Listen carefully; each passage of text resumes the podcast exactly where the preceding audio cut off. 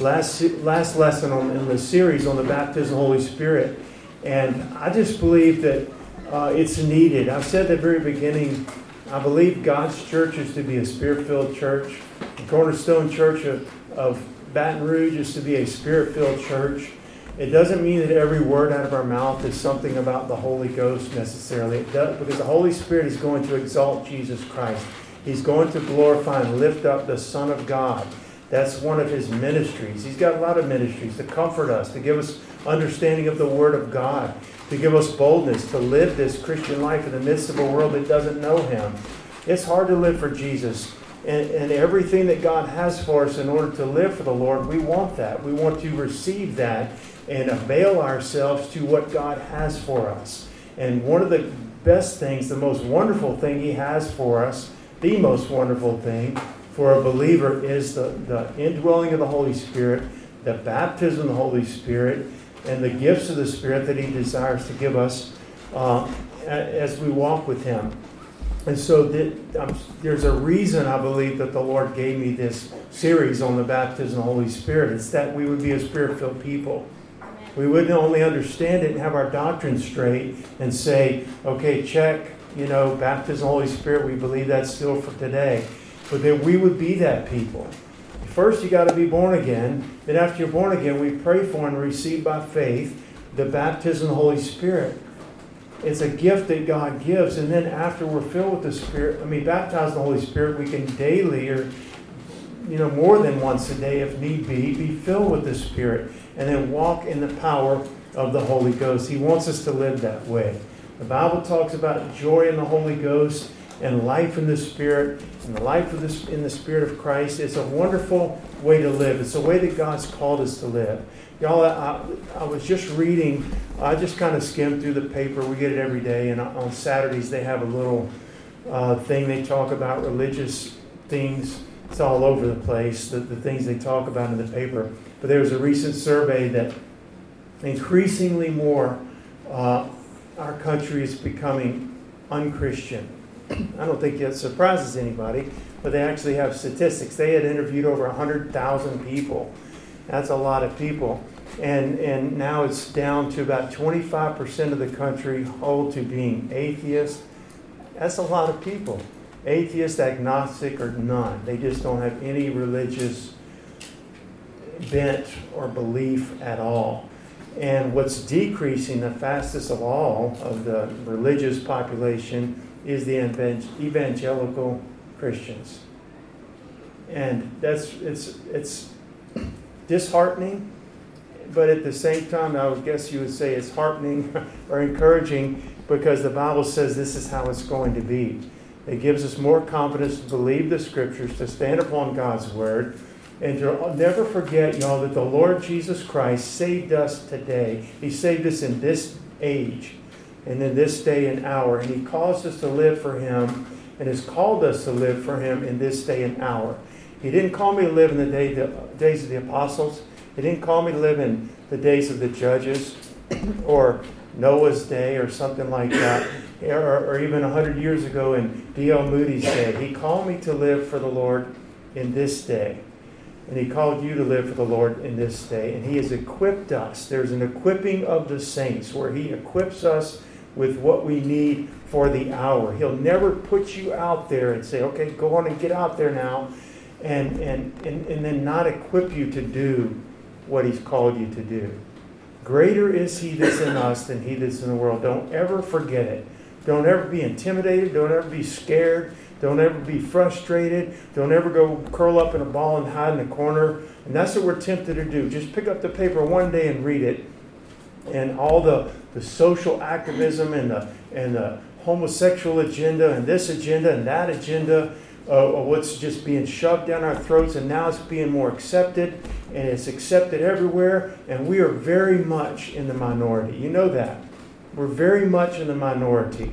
Uh, but it's God says, if he's with us, who can be against us? And he is with us. He lives in us. He says, I will never leave you nor forsake you. This world is not our home. We have to remember that. we have to remind ourselves this world is going the way that the world is going. But in the midst of it, there is a Lord and a Savior, and He has a church.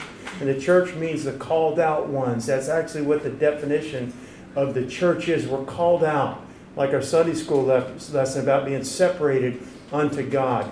Don't blend in.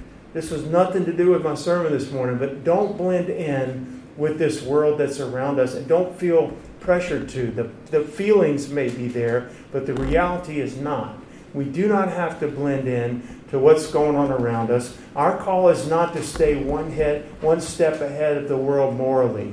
You know, if the world plunges morally, we just stay a little notch above. That's not our calling. Our calling is to be as He is, for as He is, so are we in this world. We have a calling of holiness upon our lives. And guess what? Praise God.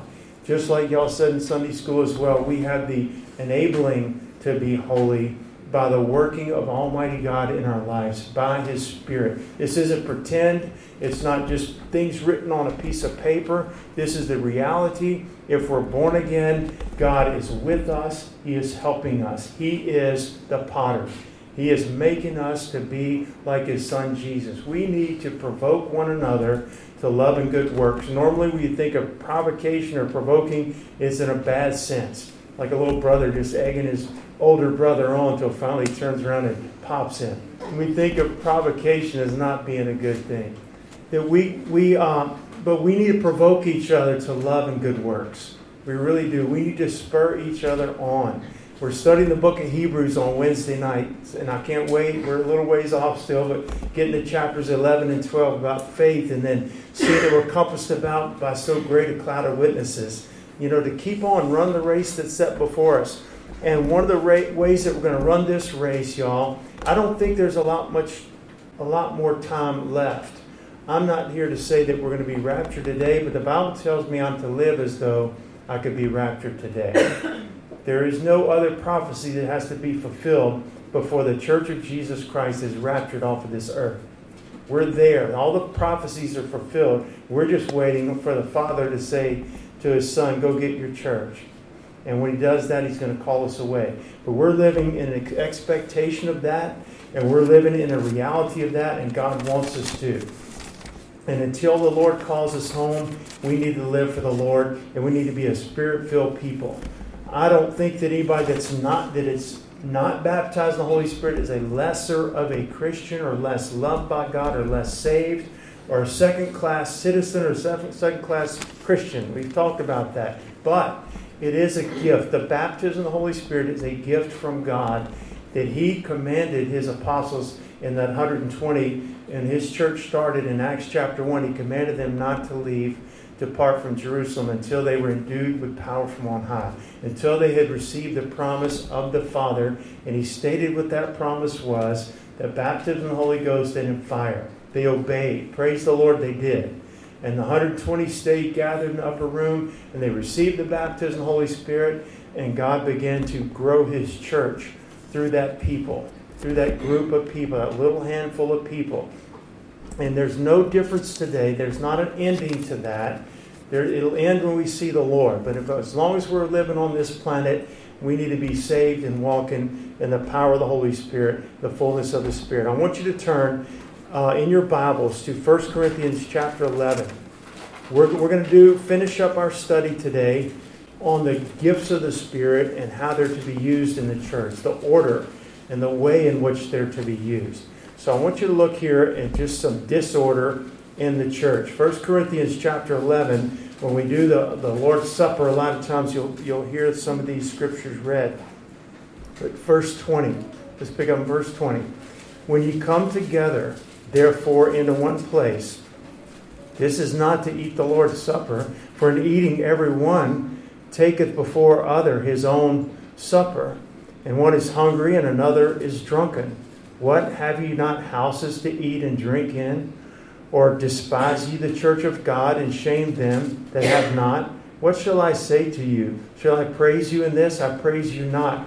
I just wanted to read that one passage because it was obviously something in the church in Corinth that was out of order.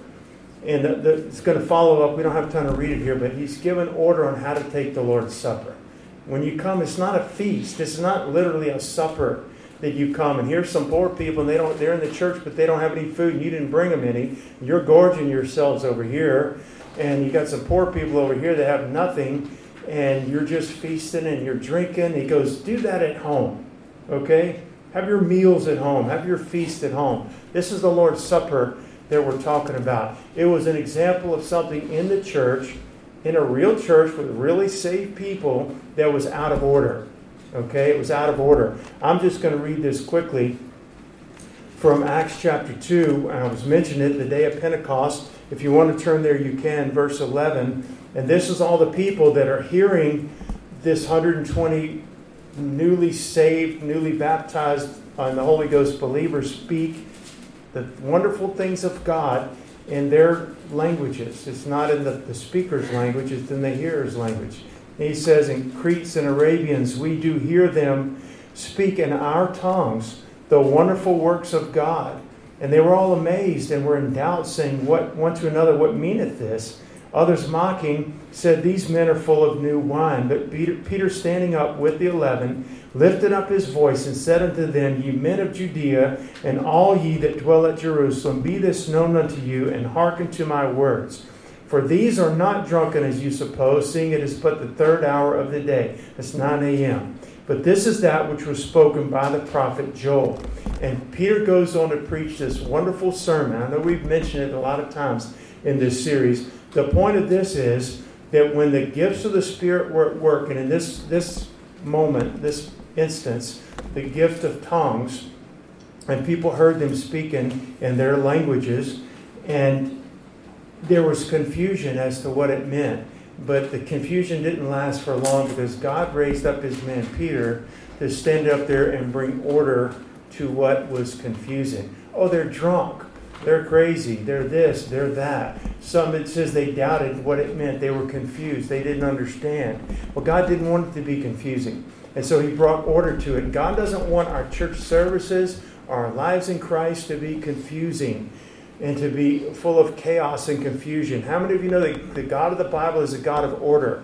When you pick up your Bible and you just start reading it like a book, it says, in the beginning, God created the heaven and earth. Guess what? He's given order. He's showing how things came into being, how man came into being, how all this beautiful creation came into, be, into being, how sin came into being. In the evening, the morning were the first day. In the evening, the morning were the second day. It goes all through the days of creation.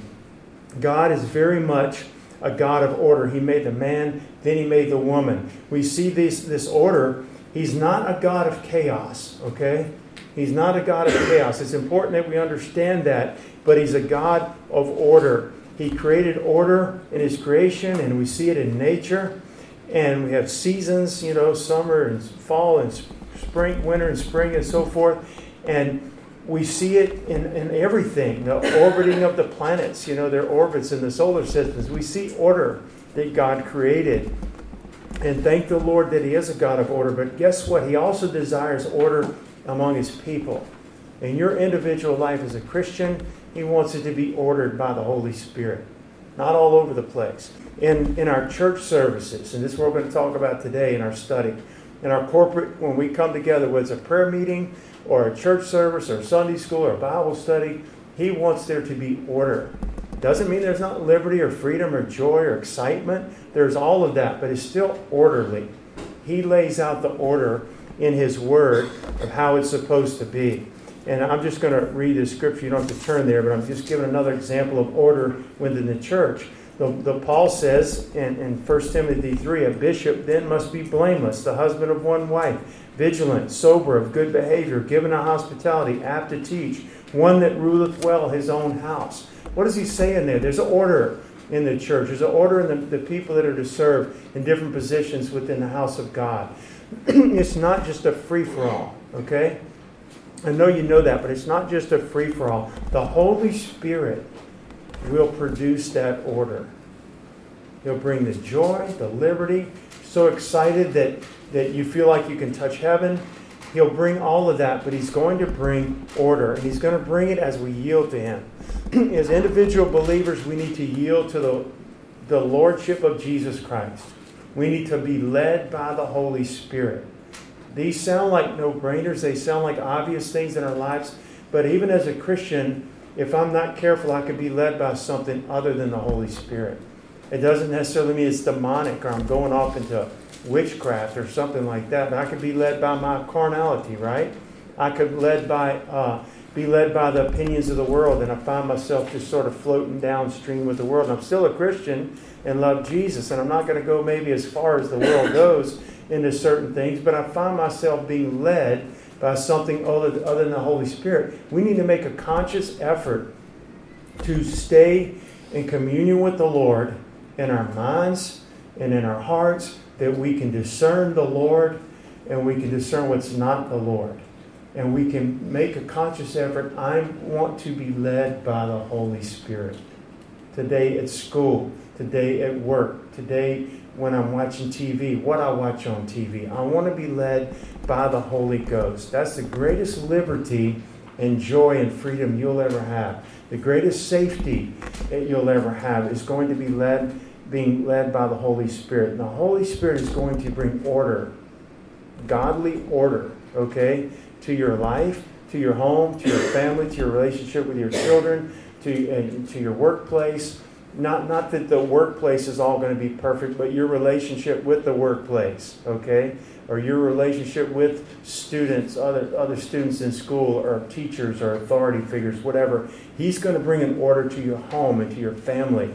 The Lord's going to do that. And He's going to bring an order to our church services. We're talking about the baptism of the Holy Spirit, and last week, the gifts of the Spirit. And there's an order, okay, that God wants to bring to His services, and uh, into to His church and to His church services.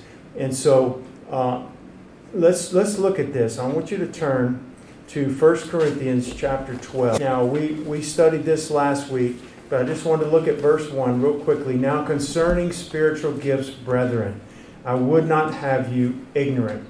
There are spiritual gifts. They are not talents.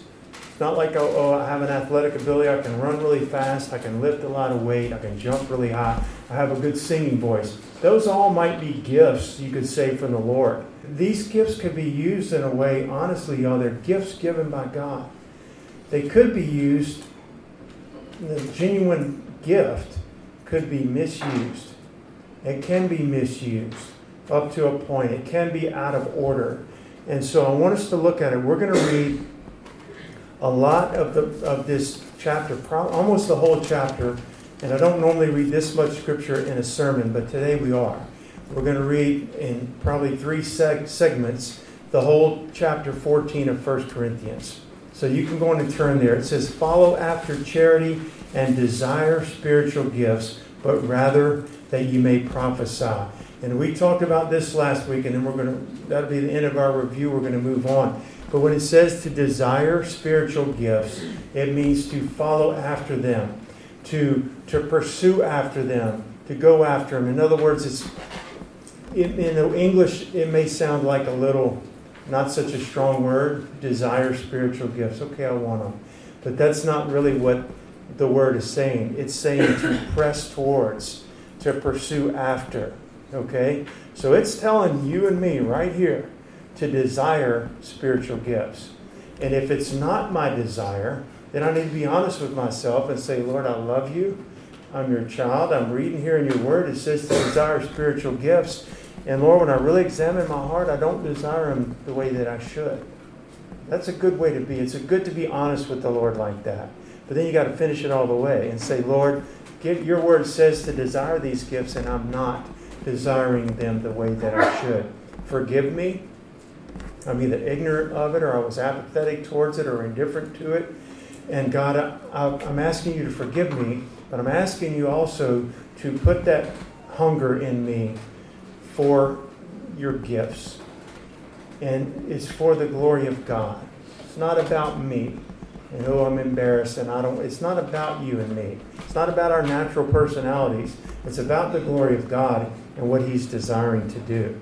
So, if you would just read. Uh, well, I'm, I'll talk about it just a little bit more, but but I want to get back to this for a second. That it's not uh, in, in the Church of the Lord Jesus Christ, and we saw it in the church in Corinth, just in part. but it's not to be chaos. It's not to be just bouncing off the walls and saying, we're free in Christ, we're free in Christ. Just no order. That's not the picture that's given in the Scriptures. The joy, yes. The liberty, yes. But it's not a liberty to uh, to do as you and I will. It's a liberty to walk in the Holy Ghost. It's a liberty to to live finally in a, in a way that honors God and pleases God, and free from sin and being led by the Holy Spirit. The liberty is not just um, all over the place. This is not a circus. It's not a free-for-all. Uh, God's called us, and He saved us, and He is the head of His church. All right? The head is the one with the authority.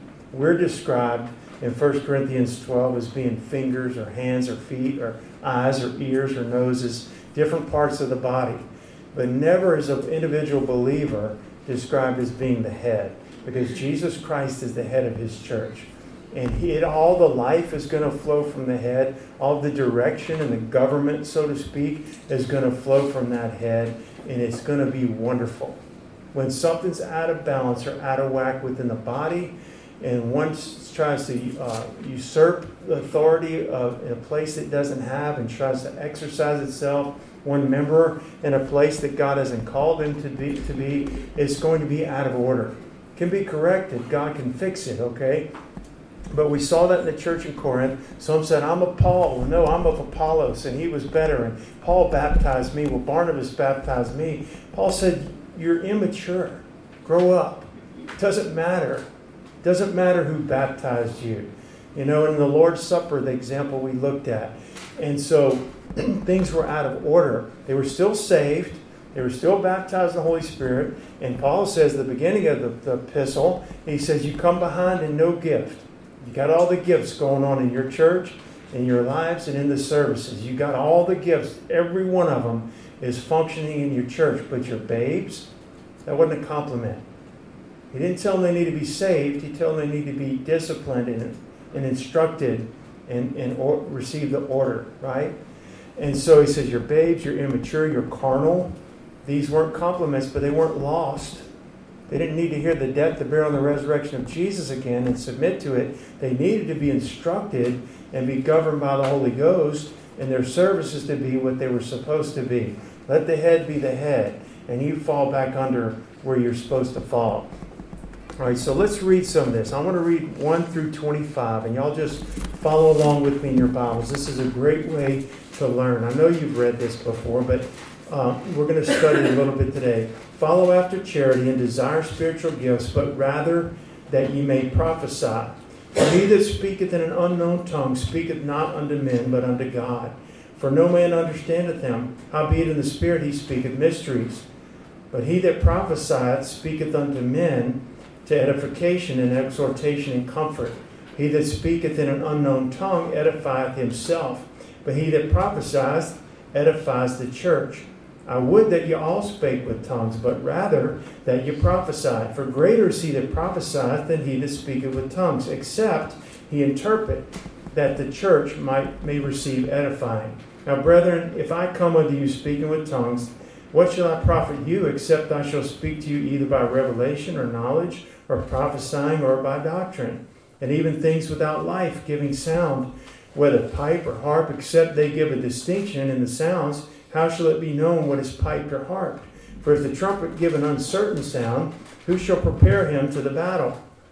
So likewise ye, except ye utter by the tongue words easy to be understood, how shall it be known what is spoken? For ye shall speak into the air. There are, it may be, so many kinds of voices in the world, and none of them is without signification.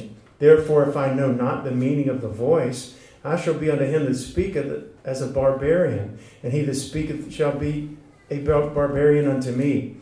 Even so ye, for as much as ye are zealous of spiritual gifts, seek that ye may excel to the edifying of the church.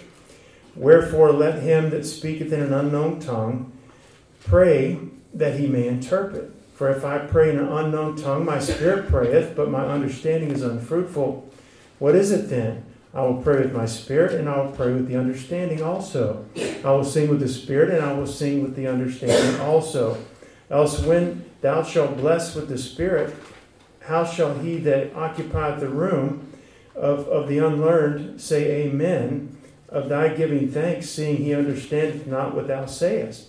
For thou variously givest thanks well, but the other is not edified. I thank my God I speak with tongues more than you all.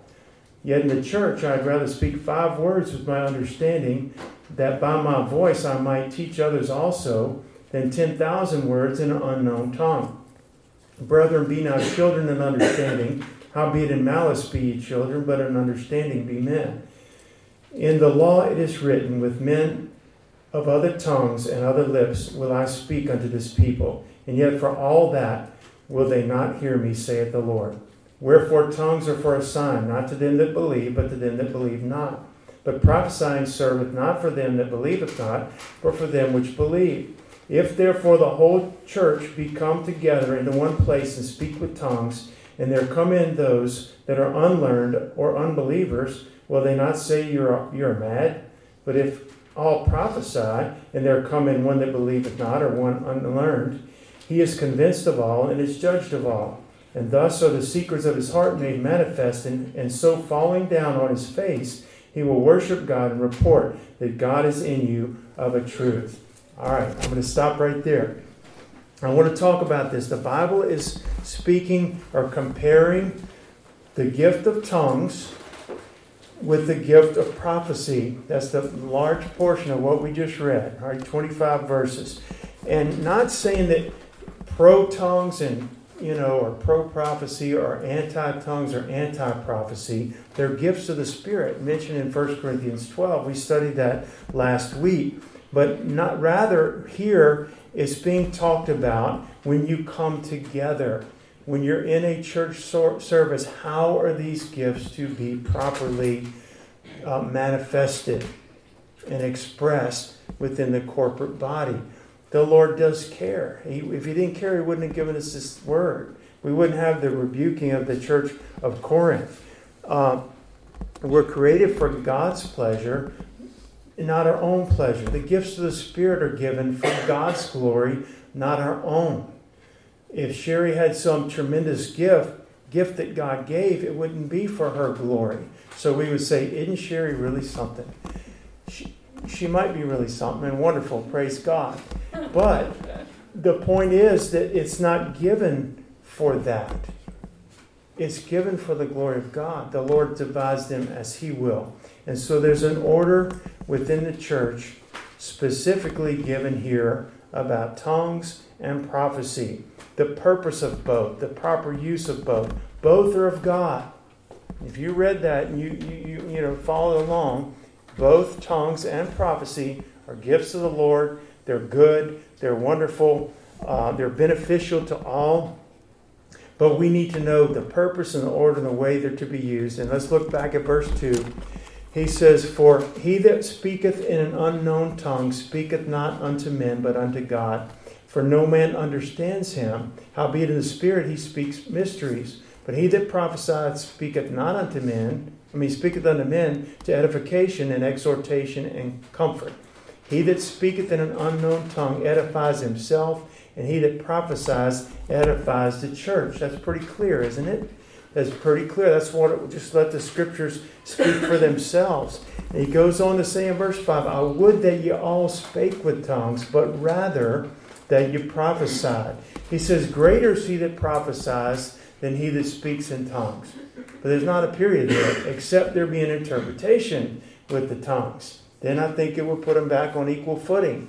If we want to talk about greater, you know, what's what's greater, the greater uh, minister, the greater gift of ministry, prophesying or speaking in tongues. The one that speaks in tongues, who does he speak to? We just read it. He speaks unto God. He's speaking unto God. That's what the Bible says, okay? And he is edifying himself. That's what the Scripture said. He edifies, that means to confirm, to build up. It's a base word where we get the word architecture from, okay? So if I'm speaking in tongues, I'm speaking to God. You don't understand what I'm saying, but it's not for you, okay? I don't even understand what I'm saying. I'm speaking to the Lord. My understanding, the Bible says, is unfruitful because I don't mentally grasp what I'm saying. It doesn't mean that it's sinful or bad, though.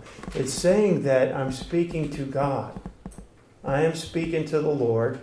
In the Spirit, I'm speaking mysteries, it says. My understanding's unfruitful. If you happen to hear me speaking in tongues without an interpreter, an interpretation, it would, your understanding would be unfruitful too. It could be the tongue of men and angels, and you don't know it, and I don't know it. But I'm edifying myself. Is that a bad thing? No, it's still a good thing. It's still a good thing. I'm edifying that spirit man's being built up. I'm speaking to God. The Bible says that, and uh, let's just turn there. Keep your spot there. And I want you to turn to Romans chapter eight, verse twenty-six and twenty-seven. Romans eight, twenty-six. Likewise, the Spirit also helpeth our infirmities, for we know not what we should pray for as we ought. But the Spirit itself maketh intercession for us with groanings which cannot be uttered. He that searcheth the hearts knoweth what is the mind of the Spirit, because he maketh intercession for the saints according to the will of God. Um, I, this is not a whole teaching on that passage, but we do see the Holy Spirit enables us and helps us to pray when we don't know how to pray as we ought to. It is a working of the Spirit. The Lord, the, the Holy Spirit knows the mind of the Lord and so forth, because He is the Lord and He prays for us. So if I'm speaking in tongues, My my understanding is unfruitful, but my that myself is being edified. It is a good thing. He says, I'd rather you, he goes, speak in tongues, but rather desire that you prophesy. Greater is he that prophesies than he that speaks in an unknown tongue, except there be an, an uh, interpretation. Okay? An interpretation. So when somebody is prophesying, who are they speaking to? They're speaking to men, and it could be a word of doctrine. It could be for comfort. It could be for exhortation. A prophetic word. Liz stands up, and she has a prophecy for the church, and everybody, she's speaking to us in English, okay? Praise God. And we hear her, and we understand what she's saying. It's a direct word from the Lord, and it, ex, it uh, edifies the church. She speaks to men, and the church is edified. We're all strengthened. We're all built up. And so it's not one of these is good and one is bad. It's the use, the proper use, how these are to be used within the church service. So the church is edified, and the, the speaker is going to be edified as well, as well. And so I want you to skip down to verses twelve and thirteen. Even so, ye, for as much as ye are zealous of spiritual gifts, seek that you may excel to the edifying of the church. Wherefore, let him that speaketh in an unknown tongue pray that he may interpret. In verse twelve, it says, in the operation of the gifts of the Spirit, seek to edify the church. That needs to be like a guideline. So we're talking about order. How are these gifts to be used? The first thing, we're going to get into more specifics here, the second half of the chapter. But seek to edify the body. Seek to edify the body. That's important. It's not to edify yourself and to show I have this gift and now I can sort of lord it over people. And everybody thinks that I'm really something super special. Don't forget, God spoke through a donkey, okay? So He can give these gifts as He will. God's chosen the weak things and the foolish things to confound the wise. That's His way of doing things, that no flesh should glory in His presence, okay? So if somebody's flesh starts glorified, being glorified in our church services, we need to be careful to check it, okay? Whether it's in this pulpit or singing a song. Doesn't mean that people have wonderful gifts and they need to use them for God's glory. It's not even wrong if we come up and say, that, that sermon really ministered to me, or that Sunday school lesson, thank you for preparing that. You really have a gift to teach. That's not robbing God's glory. You understand what I mean? The glory still goes to the Lord. We just have to be careful. And it says, uh, you desire these spiritual gifts, but seek that you may excel, verse twelve, to the edifying of the church. And so the one that's given a tongue, here's a parameter. Y'all know what a parameter is? Like a boundary. We're starting to look at some boundaries in our church services. When it comes to tongues, seek that there would be an interpretation for the tongues. You might have this gift of tongues, First Corinthians twelve. It's one of the gifts. Tongues and interpretation, the second gift, right after it. But but there, the tongue is not going to benefit anybody if it anybody else if it does not have an interpretation with it. Doesn't say that it's a sin for you to speak in tongues. It says that if you are going to speak into an un, unknown tongue, like loudly, like you're going to stand up, and like somebody was going to give a prophecy, okay? And they stand up, and you know it's that time, and it's in order, and they give a prophecy. Well, the same thing for tongues. Somebody stands up, and they give an interpret uh, tongue. They're not just praying quietly to themselves in an unknown tongue. They're standing up, and it's for the church. Then seek that there be an interpreter. If it's you or if somebody else, seek that there be an interpreter. We, that, that's God's order, okay? We see order all through the Bible. Cain and Abel, okay? There, God told them the way to approach him and what offerings to bring. You just don't come any way you want into God's presence. We don't come any way we want into his house. The Levitical law. And all through the Bible, life in Christ is no different. There's still an order to the life in Jesus and to, in our church services. Now, I want to talk for just a second about the difference between uh, tongues with interpretation, the gifts that are mentioned in chapter twelve and here, okay, and praying in the Spirit, or what some people call prayer language. Now, do y'all know what I'm talking about? Okay, uh, you're not going to find the the words prayer language in the Bible. Just like you're not going to find Trinity or Rapture. Okay, but I do believe we clearly see there's a teaching here of praying in the Spirit or praying in an unknown tongue. We're going to read it in just a little while. Okay, that is not the same thing. In other words, every believer that's baptized in the Holy Spirit, you know you're baptized in the Holy Spirit. One of the initial evidences of it, we didn't spend much time at all on this in this study. Uh, one of the initial evidences that a person, a believer, has been baptized in the Holy Ghost is we see in the Bible that they spoke with other tongues as the Spirit gave them utterance. That person has that ability from the Lord to, anytime they want, I would say, to pray in an unknown tongue in their prayer time, in what I would call a prayer language. All right? You're not going to find that in the Bible. That is not the same thing as in a corporate service. William stands up and he speaks in an unknown tongue to our body. That's two different things. Both are spiritual, and both are spiritual gifts. But if he's standing up and it's sort of we're in a quiet moment, he stands up, he has an unction from the Lord. This is for my church, and I want you to say it. That is the gift of the Spirit of tongues, the gift of tongues.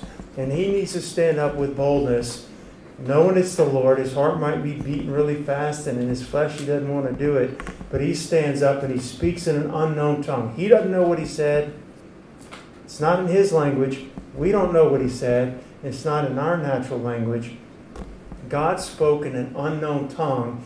And then Connie here, she's sitting there praying, and all of a sudden the Lord tell, uh, begins to unction, give her an unction in her spirit, and she stands up and in English gives an interpretation of what he said in this unknown tongue. That is the gift of tongues with interpretation. It's a beautiful thing. It's of God. We've seen perversions. We've seen it used in ways it shouldn't be. Corinthian church used it sometimes in ways it shouldn't be and out of order, but that you don't throw the baby out with the bathwater, so to speak. There is a real gift of tongues and a real interpretation, and it's for the whole body. And me praying in my prayer language or singing in the Spirit or singing uh, in my back in my bedroom, you know, praying and lifting my hands and I'm praying, and all of a sudden I begin to pray and I've finished praying everything I can think to pray, and this other language starts coming up out of me. That's in order, though. You understand what I'm saying? That's in order. Where it would be out of order would be if I stood up and just took over the church service and started praying really loud in my prayer language. It's not the gift of tongues with an interpreter. It's just me edifying myself in a prayer language. It's not uh, sinful, but it's not in order for the church service. So you see how that could be out of order. Your prayer language is your prayer language. And that's what I'm calling it, okay? Praying in the Spirit, where you can pray in an unknown tongue. And so, uh, what is it then? Let's look at, uh, let's pick up verse fourteen. For I will, if I pray, here's Paul, if I pray in an unknown tongue. This is not the gift of tongues with an interpreter. He's talking about praying in tongues. If I pray, verse fourteen, in an unknown tongue, my spirit prayeth. That's a good thing. But my understanding is unfruitful. What is it then? I will pray with the Spirit, and I will pray with the understanding. So the picture given here is there's a prayer that he doesn't understand. His Spirit's praying, but he doesn't understand what he's saying. Okay, I would call that a prayer language. That's what I'm calling it. You can call it, you know, something else if you choose. But Paul is saying there's obviously two different types of prayer and singing. I will sing with the under with the Spirit, and I will sing with the understanding also. So there's a song he can sing as the Holy Spirit leads him privately. He wouldn't get in a microphone and say, we're going to do this in the key of C and start playing and singing in the Spirit. That's his own, him and the Lord. His Spirit is praying. His Spirit is singing, but he doesn't understand it. So certainly you and I wouldn't understand it. So guess what? It's not for the corporate benefit of the whole body. So guess what we do then? We keep that to ourselves. It's not a sin if you overhear me. I'm not going to be embarrassed of it. If I'm, we're having our prayer meeting on Sunday night and I'm over here or Chris is over there praying and he's praying softly and I hear him praying in his prayer language, that's not out of order. It's out of order if you would try to take over the service with that and lift it up loud. You understand what I'm saying? To where it would be out of order because it's not going to benefit anybody else. But him praying in a group of people in his prayer language is not out of order. It's just between him and the Lord, okay? I hope I'm making sense to this, that I believe, I believe from what I've studied, that the praying in an unknown tongue, or a prayer language we'll call it, is different than the gift of tongues with interpretation. And how they're to be used is different. You can be driving. I know that I've been counseling with people before over the years. And or maybe D and I are counseling with somebody, and in the counseling we've hit like a an impasse. In the in the counseling we've hit something in the where it's like we don't know what to do next. We don't know what to say next. This person is in desperation, and we've been talking for two hours, and we're like at this impasse. And I'll stop sometimes, and not even out loud where they can hear me. I'll be praying in my prayer language. You understand what I'm saying? And then I've seen the Lord break through and like give me what I needed to give them or give them. Maybe they confessed something that for two hours they never confessed and now it's come out in the open. In other words, like, uh, so you can pray in that prayer language whenever. That's your prerogative. It's your privilege. It's a gifting that God's given you. But that's not the same as a tongue in a church service with an interpretation of tongues. Don't get them confused. One would be inappropriate. It's not going to edify the church. Remember, one of the guidelines, seek that you may edify the church. So I might hear Katie pray in her prayer language, but it's not helping me.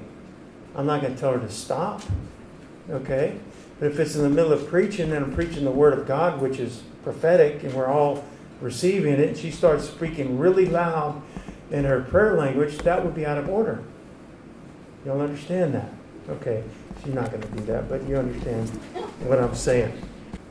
It's not pointless. Praying in your prayer language is not pointless. It just has to be in the right way. It has to be done in God's way. All right? Um, now, I want to keep reading a little bit further. And he says, skip down, we read this, twenty-four and twenty-five. If all prophesy, and here's more order. It's, it, it says in there, one, one that comes in who's unlearned, he's judged of all. And he talks about in the previous verses and this verse that the tongues is a sign. Okay? Tongues is a sign. That means an, a wonder, an indication, a supernatural token. Tongues is a sign to the unbeliever, like on the day of Pentecost. There were unbelievers out in the The streets of Jerusalem. They were there for the Feast of Pentecost. They had people from different countries all come to Jerusalem because the temple was there. The temple worship was there. And so here these believers, they speak in unknown tongues, glorifying God. It was a sign. It was a token that God was doing something supernatural. Because they knew that these people, Peter and John and so forth, didn't speak those languages naturally. So they knew it was something bizarre. It was a sign. It was a token.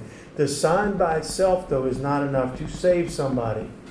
And that's why he says, if, if an unbeliever all of a sudden popped into this church and we were all speaking in unknown tongues, they would think these people are crazy. Right? These people are crazy. It's a sign. It's a token. But it's not the salvation ingredient. That's why Peter brought order to that. It was a sign given by God. But he said what the sign was. This is what the prophet Joel spoke about. And he preached Christ to them. And they got saved. So just remember, the tongues is a sign to the unbeliever. But tongues is not going to be what saves an unbeliever. It's a sign. It's a token. They know something's up. They know something's not natural. You know, know what I'm saying? Uh, and that's just the way it was on the day of Pentecost. Prophesying serves for the church. And so if if Reynolds stands up and gives a prophecy, it serves for the church. But it's not a sign. It's a it's a it serves for the church. And so if an unbeliever comes in and we're all prophesying in our natural language and in their natural language, then it says in verses twenty-four and twenty-five, they're they're convicted in their hearts. Everybody's prophetically speaking the word of God. The Word of God brings conviction upon their hearts, and, and they might repent and get saved by that. Tongues is not going to save anybody. It's a sign. It's a token. But then you have to bring in the gospel or the Word of God uh, to, to reach the unbeliever. Now he says, uh, let, let's keep reading. I want to read twenty-six through thirty-one. How is it then, brethren? Now here's one of the disorderly things that was happening in their services. When you come together, every he's, he's asking, how is it? Every one of you has a song, has a doctrine, has a tongue, has a revelation, has an interpretation. Let all things be done unto edifying. If any man speak in an unknown tongue, let it be by two, or at the most by three, and that by course, and let one interpret. But if there be no interpreter, let him keep silence in the church, and let him speak to himself and to God. Let the prophet speak two or three, and let the other judge. If anything be revealed another that sitteth, if anything be revealed to another that sitteth by, let him first hold his peace, for he may, for ye may all prophesy one by one, that all may learn and all may be comforted. You know what he's saying here? He's saying there's an order. You really are saved. You really have the gift of tongues, and it be a legitimate gift of tongues. But he said, let it be two or three at the most. That's kind of, it's almost eye-opening to think, wait, this is the Spirit moving, and it's a real move of the Spirit, but you're telling people, let it be two or three at the most. And let there be an interpreter for each one of those tongues. And if there's, I'm talking about in the corporate service, not your prayer language. I'm talking about if Jordan stands up and speaks in a tongue, and Ethan's praise, and he stands up and he interprets it. Praise God. The gift of tongues, the gift of interpretation. Even that, even legitimately, those gifts at work, let it be two or three. And if there's not an interpreter, then sit down and let's stop with the tongues. And that sounds like, I know people have thought maybe, well, that sounds like you're almost unspiritual. It almost sounds like you're quenching the Spirit. You're putting a number, a limit on the number of tongues and interpretations. You're putting a limit on, uh, you know, the numbers of prophecies. He said, let, let the prophets prophesy one at a time and let another sit by and judge. Guess what? We're to judge that. Jenny stands up and gives a prophetic word, it may or may not be of God. But my point is that the whole, that we are to judge that. Just like you're to judge the sermon that I'm preaching or the Sunday school lesson that we just heard. We are to judge those things. We're not the judge. We don't sit there like with a gavel and judge. We judge in our hearts. Is this of God? Does this line up with God's word? Does it line up from Genesis to Revelation with what we know about God? Is this done decently and in order and so forth? So absolutely we're to judge. That's not quenching the Spirit. That's not grieving the Spirit. If we've had two or three, and it would be wonderful, two or three tongues with interpretations, we don't need to have fifty. That's what he's saying here. Let it be two. And if there's no interpreter, then stop with the tongues right now. That's what he's saying. That is literally what he's saying here. That's not quenching the Spirit. That's not grieving the Spirit. That is being biblical. In fact, it's being very spiritual. It's being very spiritual. Our services are not to be chaos. We're not bouncing off the walls, but we can be so excited we jump up, jump up and touch the ceiling. Praise God. But it's still going to be done in, in the order of the Holy Spirit, His working. Why do every one of you have a tongue? He said, when we come together, every one of you. I don't know how many people were in the church in Corinth, but let's say there's five hundred. Every one of you's got a tongue. Everyone's got an interpretation. Everyone's got a psalm and a, and a doctrine and a prophecy. It's too much. Let it be two or three. Let them interpret. When you're through, sit down. If there's not an interpreter, that then that's just saying this is not what the Lord's doing right now. Okay? Same for the prophets. A prophet stands up and gives a prophecy. It's the real gift. Let others judge it. You're listening intently. You're not putting your brain on autopilot. You're listening to what's being said, and you're judging if it's the Lord or not. Okay? If and it says if there's not an interpreter for the tongues, then let him keep silent in the church. Let him just go pray and talk to the Lord. It's okay. It's okay. It's not unspiritual. It's not unbiblical. And I want to keep reading because we're going to be closing with these, uh, the last part of this chapter. Read verses thirty-two and thirty, thirty-three. We're really zooming in on the, the order. The spirits of the prophets are subject to the prophets. For God is not the author of confusion, but of peace, as in all the churches of the saints. So God, is, we would say maybe, and here's how you can see things misused. Well, the Lord was just really leading me to do that. And there, everybody else is saying, I don't think the Lord led you to do that. Okay, I'm going to give you a funny story that Clendenin shared before. And uh, he just had a way of making you laugh. Even he'd never crack a smile. But uh, he was on a mission trip somewhere, some uh, Hispanic country, I don't remember where. And they're traveling down this mountain road, going around steep cliffs and everything. A couple of vehicles following each other wherever they were going to preach. So he's in a vehicle and he's following a pickup truck. And there's a couple of young men, believers, you know, that were traveling with them in the back of the pickup truck.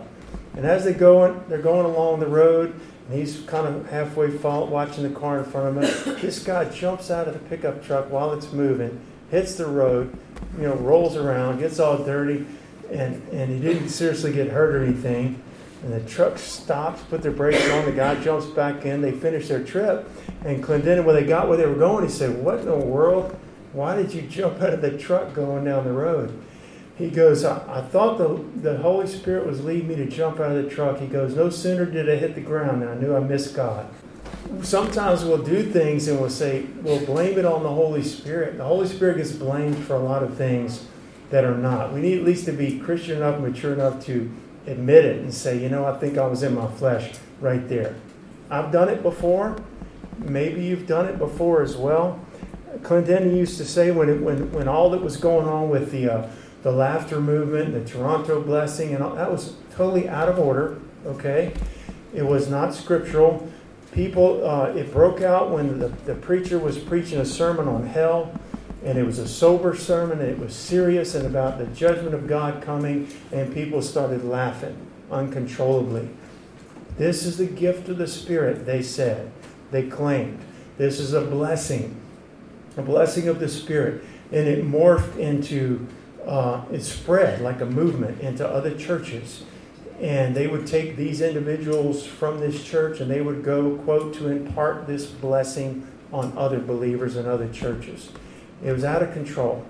It was not of God. Uh, Dee and I, I know I've shared it before, we were in a church service one time twenty years ago or twenty, probably closer to thirty years ago when we were traveling and singing. Church over in Gulfport, Mississippi, and they, they were getting ready to have, uh, introduce us to come up, and we were going to sing and play and minister. And they were doing a little work, praise and worship. And that's when all this laughter movement was going on. And Dee and I were watching, and there's two people. We're looking at the platform at the singers. And the two of them looked at each other, and this weird look came over their face, and this funny-looking grin that had nothing to do with what was going on in the service. And they were getting ready. You could tell this laughter movement was about to kick off right here in our in our service that we were at. She and I started rebuking it in the back. We're binding the devil, rebuking it, because we're getting ready to go up there. We didn't want the service to be that way. We knew God didn't want it to be that way. And it went for a few minutes, and it just it stopped. It never kicked in, so to speak. And the Lord's controlled it. But the, the, the services we have, I haven't been at these services, but where I've seen the videos, and you might have as well. People at the altars of Christian churches barking like dogs. Uh, one person uh, with a collar around another person, like leading them around like a dog. And they're saying this is the movement of the Holy Spirit, and you need this in your church. Because this is really what God's doing. People slithering like a snake. People standing on one leg at some bizarre angle that you couldn't naturally hold yourself at on one foot. Demonic stuff, okay? But the Holy Spirit's being blamed for all of it. This is the move of the Holy Ghost. And don't touch God's anointed. And don't quench the Spirit. You know what? I'm judging it. And God's Word's judging it. And Clint Denny used to say, would he, he cleared up in one sentence, he would say, would my Jesus do that? Would my Jesus be on the floor on all fours barking like a dog, acting like he's drunk in the Spirit, talking in an unknown language and falling all over, staggering like he's drunk? No, our Lord would not do that, okay? And so, yes, there's liberty in the Holy Ghost, there's freedom, but it's not chaos. It's not any kind of liberty you want. It's governed. It's a liberty, but it's got restraints. The Holy Ghost, we stay within the confines of the Word of God and within the confines of the Holy Spirit. And so I think that the, uh, the Holy Spirit is unduly blamed for a lot of things. Where, oh, the Holy Ghost just made me do it. That scripture, I know we're, we're taking time on this, but this is important. In verse thirty-two, the spirits of the prophets are subject to the prophets. Have you ever thought about that? You know what that tells me? If if I'm the individual believer, I'm not I'm not a zombie Christian that is out of control. I, yes, I can quench the Spirit, and I shouldn't. I can grieve the Spirit, and I shouldn't. But the Bible tells me here the spirits of the prophets are subject to the prophets. That means they're under the, under the authority or rule of the prophets. So if God's leading Michael to, to say something or do something, the individual person can govern it. And oftentimes we should govern it. Just because I have the gift of speaking in tongues doesn't mean every occasion is the occasion to speak in tongues. Just because God has used me to prophesy and I actually have the gift of prophecy doesn't mean every occasion that I just think I'll prophesy right now. And I, you know, or, or like I was at a restaurant and the, you know, and just out of control, the waiter comes by and I just started speaking real loud in tongues and other believers are real uncomfortable and saying, I don't believe that's the Lord. And you're saying, well, God just led me to. I didn't have any I didn't have any control over it. You did have control over it. And I'm not saying God would never lead you to do that. I'm simply saying you're not out of control. The spirits of the prophets are subject to the prophets. So we're not just going around doing something really weird and bizarre. I couldn't help myself. Holy Ghost just made me do it. Then do something else really weird and bizarre. Couldn't help it. Well, I sure don't want to quench the Spirit. The Holy Ghost just made me do that. Holy Ghost didn't make you do that, especially if it's out of order. and not line up with the Word of God. Now we have to be careful and understand. I don't also, the Holy Ghost might be leading me to witness to that waiter that's been serving my table for the last hour, and I don't feel like it, and I'm embarrassed, and I'm shy, and there's a lot of unbelievers around, and they're drinking beers and all kinds of stuff, and God may be saying, I want you to tell them that I love them, and I sent, you know, I died for them. He might be leading us to do that. So you have to be careful. I'm simply saying that's a good scripture telling us we're not out of control. Holy Ghost made me jump out of that truck. Well, he said, no sooner hit the ground, I knew I missed God on that one. And I want to just keep reading, and we're going to read through the end of the chapter. Okay? Verse thirty-six. What came the word of God out from you, or came it unto you only? If any man think himself to be a prophet or spiritual, let him acknowledge that the things that I write unto you are the commandments of the Lord. If any man be ignorant, let him be ignorant. Wherefore, brethren, covet to prophesy, and forbid not to speak with tongues. Let all things be done decently and in order. Decently and in order. Again, this chapter is wonderful. That's why we read every, just about every scripture in it, because it's talking about the order. It's not downplaying or discounting the gifts. It's not saying be afraid of them or stay away from them. It's saying here's how they're to be used properly. And when they're used properly, properly, it's a beautiful thing. It's a wonderful thing. And then what it says right here, all things be done decently and in order. That means honorably, honestly, comely, in a regular arrangement, in official dignity. And I thought to myself, isn't that the character of our Lord? He's that way. He's honorable. He's comely. He's honest. There's an order to it. There's a dignity to it.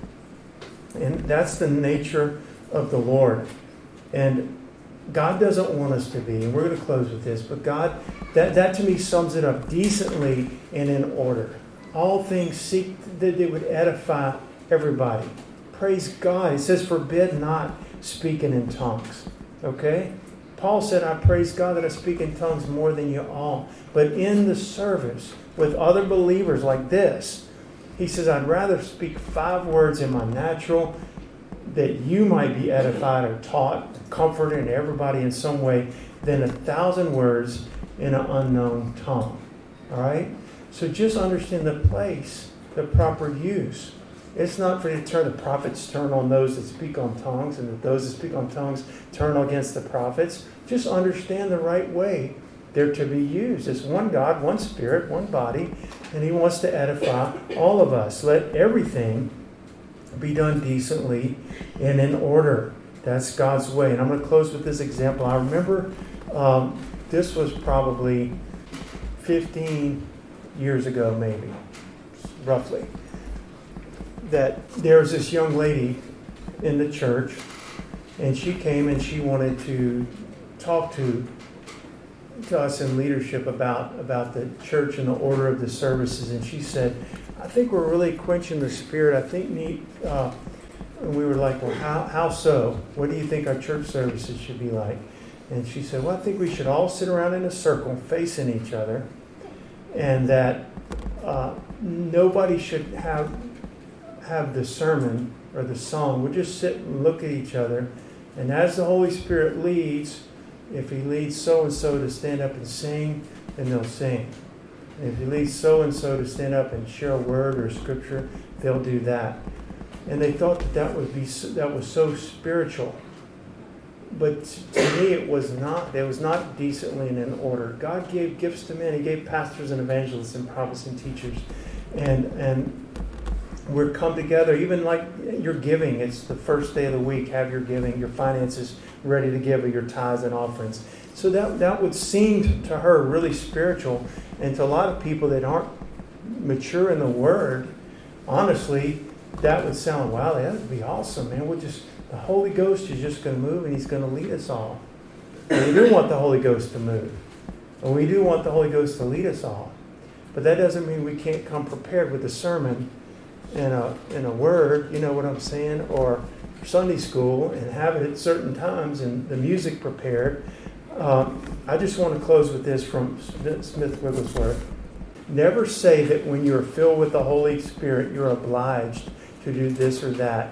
When people say they are obliged, to do this or that. I know it's not the Spirit of God, but their own spirit, moving them on to do that which is in poor taste and unprofitable. Now, Smith Wigglesworth, guys, he was about one of those spirit-filled people and worked with the, the gifts of the Spirit, worked through his life, anybody that I can think of, if you read his, his real-life testimonies. And he's saying, don't say that the Holy Ghost just made you do this or that when it's in poor taste and out of taste. Lots of people spoil meetings because they scream.